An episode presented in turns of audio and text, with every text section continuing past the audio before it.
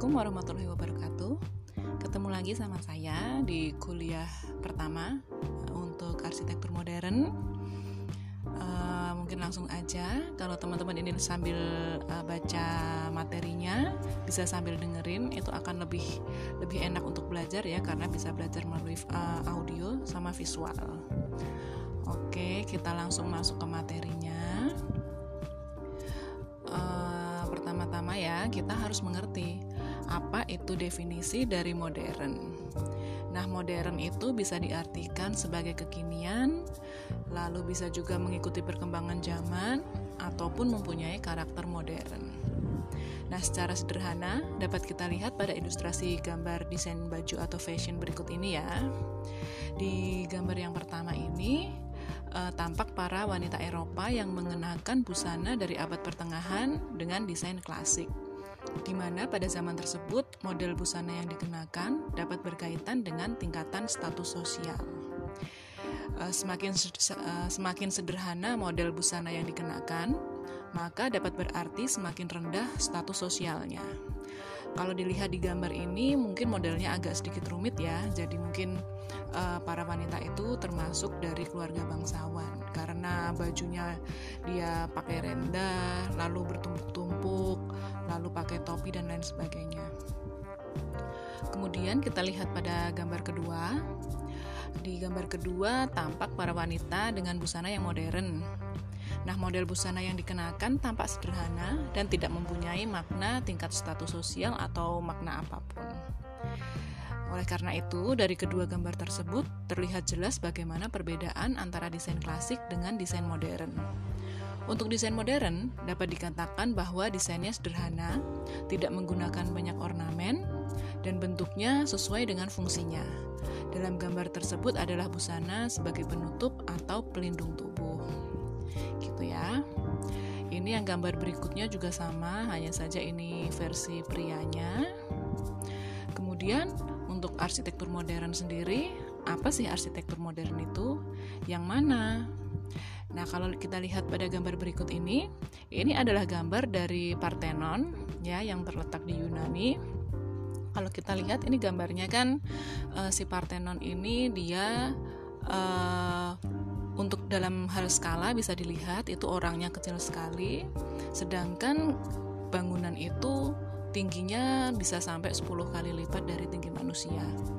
Makanya bisa disimpulkan bahwa gedung Parthenon ini desainnya tidak dibuat e, berdasarkan fungsi. Karena kalau berdasarkan fungsi seharusnya dia tidak tidak mempunyai skala sebesar itu. Dan di sini e, si Parthenon punya skala sebesar itu karena uh, pada zaman dulu itu untuk Yunani kan memang mereka bikin bangunan bermakna adalah untuk pemujaan. Jadi bisa dibilang dia berskala tinggi untuk uh, mempertunjukkan keagungan gitu. Kena, jadi kenapa bangunan Yunani Romawi itu skalanya uh, berkali-kali lipat dari skala manusia. Oke, selanjutnya ini ada bangunan juga. Kalau nggak salah yang sebelah kanan ini bangunan karya Antonio Gaudi. Di sini dapat kita lihat bangunannya penuh dengan ornamen dan itu bangunannya terlihat rumit sekali. Kemudian uh, di slide selanjutnya terlihat bangunan yang modern. Nah, dari sini kan kita bisa bandingkan dari desainnya sendiri itu terlihat sangat berbeda ya. Yang modern dia cenderung tanpa ornamen. Terus dari segi warna juga dia uh, lebih ke monokrom gitu ya. Kalau yang lainnya kan uh, kalau di sini sih yang yang slide ke-6 sama ke-7 masih ini ya. Nggak nggak pakai cat. Dan warnanya masih warna alam. Tapi bisa terlihat secara sederhana di sini. Bila dibandingkan hasilnya adalah yang modern. Itu terlihat lebih bersih, lebih sederhana, lebih tanpa ornamen dan yang jelas tanpa makna. Karena dibangun sesuai dengan fungsinya. Oke, next. Ini arsitektur modern mulai berkembang sebagai akibat adanya perubahan dalam teknologi, sosial, dan kebudayaan yang dihubungkan dengan revolusi uh, revolusi industri di tahun 1760 sampai 1863. Pada umumnya, perubahan-perubahan dalam bidang arsitektur selalu didahului dengan perubahan dalam masyarakat. Karena itulah revolusi industri berakibat pada perubahan dalam masyarakat yang mempengaruhi timbulnya arsitektur modern, yaitu yang pertama perubahan dalam bidang teknologi bangunan, terutama dalam bidang konstruksi dan struktur bangunan. Yang kedua, perubahan pada perkotaan atau perkembangan kota-kota. Kemudian yang ketiga, perubahan dalam kebudayaan yang menyangkut gaya neoklasik. Jadi di sini bisa kita simpulkan bahwa revolusi industri itu merupakan uh, momen di mana uh, momen tersebut menyebabkan uh, manusia uh, manusia kita kita semua berubah pola pikir karena sudah masuknya teknologi. Kemudian perubahan pola pikir tersebut berpengaruh pula pada uh, ke arsitektur dan bangunan juga gitu. Next, pengertian arsitektur modern. Yang pertama, hasil pemikiran baru mengenai pandangan hidup yang lebih manusiawi yang diterapkan pada bangunan. Kemudian yang kedua, ada totalitas daya, upaya, dan karya dalam bidang arsitektur yang dihasilkan dari alam pemikiran modern yang dicirikan sikap mental yang selalu menyisipkan hal-hal baru, progresif, hebat, dan kontemporer sebagai pengganti dari tradisi dan segala bentuk peranatanya. Yang ketiga, arsitektur yang ilmiah sekaligus artistik dan estetik atau ars arsitektur yang artistik dan estetik yang dapat dipertanggungjawabkan secara ilmiah. Nah, untuk pendorong pertumbuhan arsitektur modern itu antara lain yang pertama pendidikan formal di mana mendorong pemikiran modern. Kemudian adanya fungsi-fungsi kebutuhan baru yang mendesak itu seperti istana, puri keagamaan, pabrik, kantor, stasiun, dan lain sebagainya. Kemudian penggunaan bahan dan penanganannya sangat mudah karena segala sesuatunya dibuat direncanakan dalam pabrik. Nah, karena ke adanya kemudahan tersebut, makanya kan pola pikir manusia jadi berubah, pengen yang instan, pengen yang sederhana. Oleh karena itu, eh, rata-rata arsitektur bangunan di arsitektur modern itu mereka memang sederhana dan tanpa ornamen. Kemudian adanya promosi tentang keberadaan arsitektur modern melalui pameran-pameran, publikasi, dan perdebatan. Next, ada perencanaan suatu bangunan dimulai dari kebutuhan dan kegiatan, tidak dari bentuk luar, sehingga manusia dapat menuntut apa yang dibutuhkan secara mutlak. Untuk slide selanjutnya bisa kita lihat ini ada beberapa gambar ya. Ini ada Notre Dame du Haut. Ini uh, karyanya Le Corbusier. Ini adalah uh, desain dari gereja.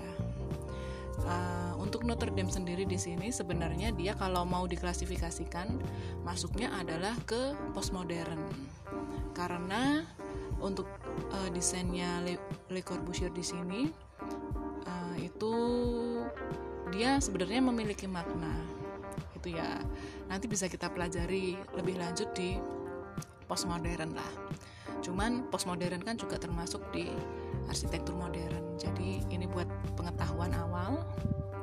Kemudian berikutnya ini ada Villa Savoy juga oleh Le Corbusier. Kalau ini jelas ya terlihat bentuknya kotak-kotak terus bersih tanpa ornamen bentuk-bentuk geometris lah yang digunakan Nah, selanjutnya ini ada uh, grafik. Ini kurang lebihnya ya perkembangan arsitektur modern apabila dibikin grafik seperti ini.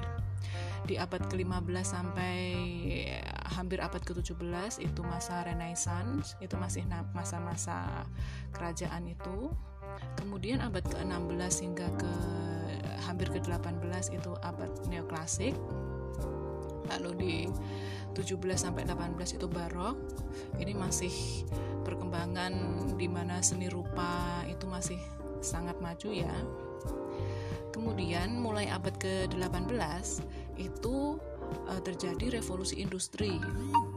Kemudian ada tradisi rekayasa, kemudian ada Louis Sullivan itu yang sempat saya bilang di prolog ya bahwa Louis Sullivan itu beliau secara sederhana menggambarkan arsitektur modern dalam suatu slogan yaitu form follow function.